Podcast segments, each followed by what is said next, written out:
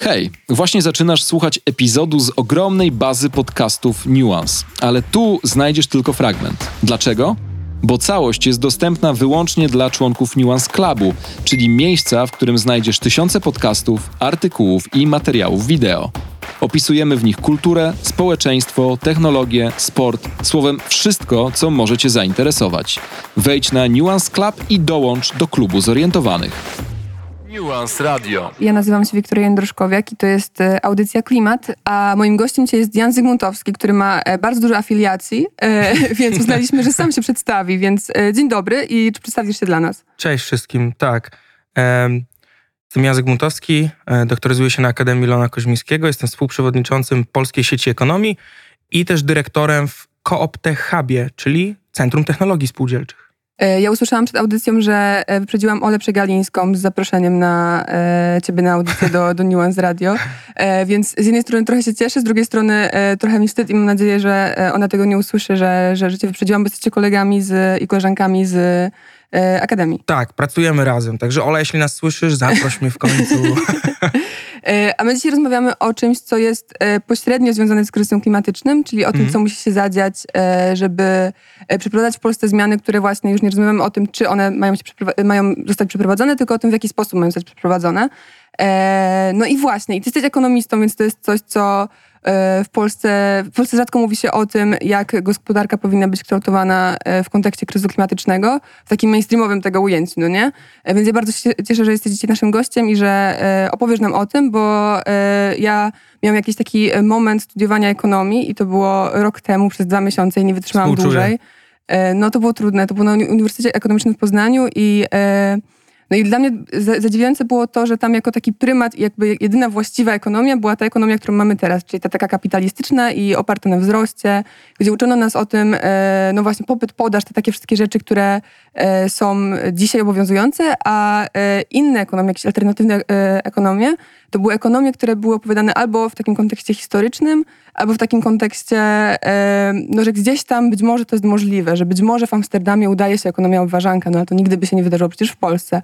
E, no ja zastanawiam się, jak to jest być ekonomistą, który e, jednak trochę mówi inaczej i jednak e, skupia się na tym, że, że no już nie da się tak ciągle rosnąć i, i że kapitalizm to już nie jest to, w co powinniśmy iść.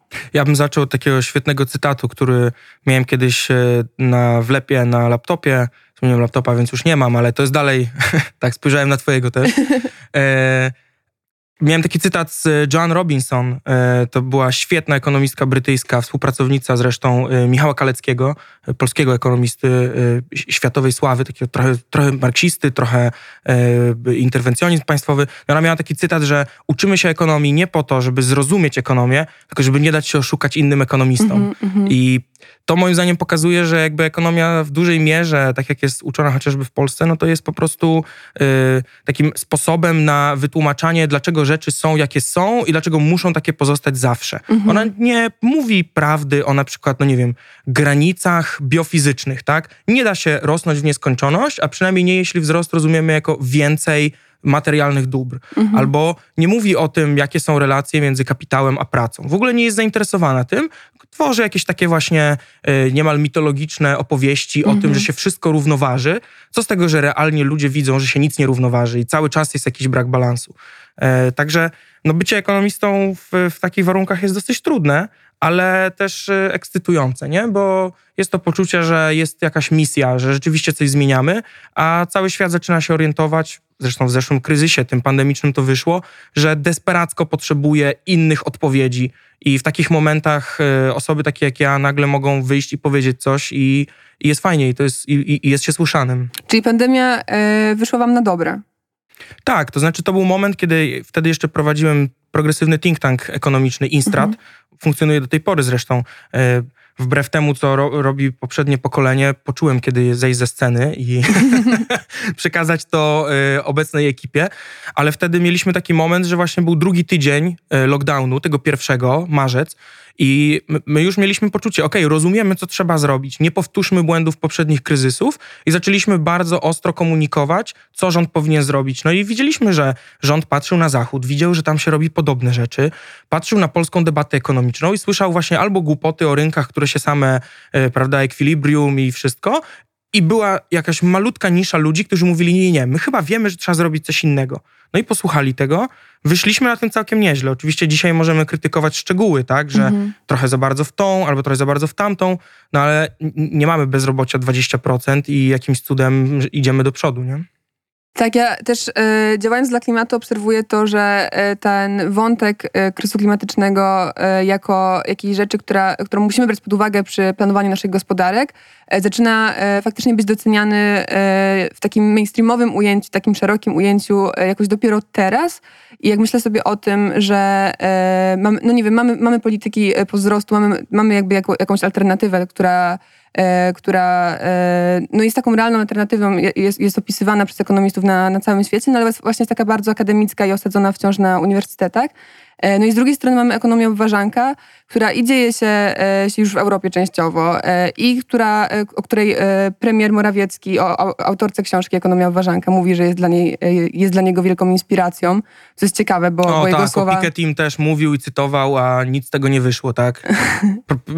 Polski Ład miał rzekomo z, y, zmniejszyć degresywność systemu podatkowego, tak? I robi to w minimalnym stopniu. Czyli nawet nie jesteśmy jeszcze w progresywności. Także też bym Mhm, nie, ja, ja, e, ja, ja jestem bardzo sceptyczna do tego i to też jest jakiś taki żart, który lubię opowiadać i lubię bardzo e, pisać tweety do, do Mateusza Morawieckiego właśnie oznaczając Skate War albo, e, albo inne ekonomistki, o których mówi e, e, Matsukato na przykład, o których mówi, że są dla niego inspiracją, a, a no, zupełnie nie, nie odzwierciedla się to w tym, co, co mówi o Polsce i o polskiej ekonomii, e, ale no jednak ta eko- ekonomia obważanka na przykład stała się jakimś taką alternatywą, o której się mówi. Krytyka polityczna wydała książkę, e, zresztą super wydaną moim zdaniem, e, która... I to która, jest teraz tą rzecz, którą się czyta, nie? W sensie to Dokładnie. jest top. Tak, no właśnie i tłumaczymy, że to nie jest że ekonomia donata, który jest jakiś obcy, tylko jest obważanka, e, czy jakiejś w ogóle regionalnej e, potrawy, e, powiedzmy z Krakowa. E, no i zastanawiam się, czy e, to jest dobry znak, czy to jednak wciąż jest jakaś e, ciekawostka, coś na, na marginesie, co, co nie wydarzy się i nie ma szans wydarzyć się w, polskim, w polskiej rzeczywistości.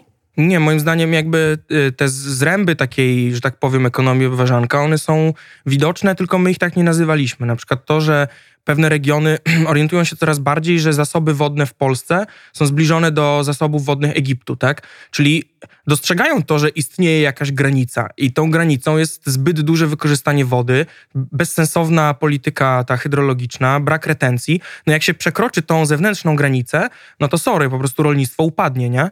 I, a to jest jakby podstawa całego, y, ca, całego systemu gospodarczego w jakimś sensie.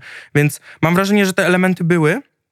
Teraz cała, całe wyzwanie ekonomii ważanka jest takie, żeby jakby połączyć to, zacząć monitorować sensownie. To oczywiście wchodzimy w temat danych, który jest mi Mhm. bliższy. E, Natomiast mam wrażenie, że problem z rozpowszechnieniem e, tej debaty wynika z tego, że ta debata jeszcze w kręgach naukowych się toczy. To znaczy, e, z jednej strony mamy post wzrostowców, ale po drugiej stronie jest całkiem sporo sensownych ludzi, którzy mówią: Słuchajcie, my nikogo nie przekonamy, mówiąc o postwzroście, bo przeciętny czy Polak, ale spójrzmy na globalne południe. No, jak ktoś w Indonezji, czy jak ktoś w Indiach, czy jak ktoś w Chile usłyszy, że ma jeść mniej albo ma go nie być stać na auto, to on. E, zrozumie to zupełnie inaczej, niż kiedy w kręgach najbogatszych krajów północy my sobie mówimy, zrezygnujmy z trzeciego auta w rodzinie, tak? A czy nie powinno być tak, że to właśnie dotyczy tych najbogatszych krajów północy, a poł- po, globalne południe ma jeszcze ten moment na, e, na odbicie się i takie, takie wcią- wciąż rośnięcie? Tak, to jest to, co mówią pozdrostowcy, o czego oczywiście druga strona próbuje udawać, że nie słyszy, tak? I słyszy tylko, wszyscy mają konsumować mniej, a pozdrostowcy mówią dosyć jasno, jakby nie, nie, nie, chodzi o to, tak, to żeby jest zrównoważone. północ. Ale z drugiej strony ta, ta, ta strona jakby e, niepozwzrostowa, często się mówi, że to jest strona zielonego wzrostu, tak? Ona też ma bardzo sensowne argumenty, kiedy mówi, patrzcie, sporo krajów rozwiniętych udało im się dokonać tak zwanego decouplingu, czyli jakby rozwijają się i mają wzrost, który jest niepowiązany z większą ilością surowców. Bo dużo z tego to są wytwory niematerialne.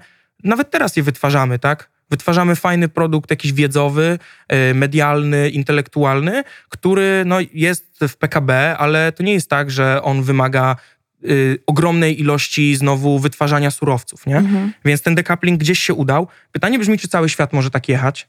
Pytanie brzmi, czy, e, e, czy ten zielony, w sensie ten zielony rozwój też ma jakiś sens, bo no, musimy dokonać ogromnych inwestycji, tak? Mhm. Zielone źródła energii w systemy na przykład transportu publicznego, e, typu pociągi, więc moim zdaniem trochę obie strony mają trochę racji. Nie wiem do końca, kto wygrywa i wydaje mi się, że ta ekonomia obważanka jest trochę takim takim pogodzeniem stron, takim stwierdzeniem, okej, jakby z, wy mówicie o tej wewnętrznej granicy, tak? Czyli potrzebujemy zielonych y, inwestycji, żeby utrzymać ten poziom jakiś tam dobrobytu, Mhm. ale z drugiej strony pozdrostowcy mądrze mówią o zewnętrznej granicy, no bo nie możecie zużywać za bardzo, nie? Dzięki za wysłuchanie bezpłatnej części tego podcastu. Jeśli masz ochotę na więcej, dołącz do Nuance Clubu, klubu zorientowanych i spędzaj mniej czasu na słuchaniu takich komunikatów, a więcej na słuchaniu całych podcastów. Sprawdź, co dla Ciebie przygotowaliśmy i rób razem z nami niezależne, rzetelne i pasjonujące media.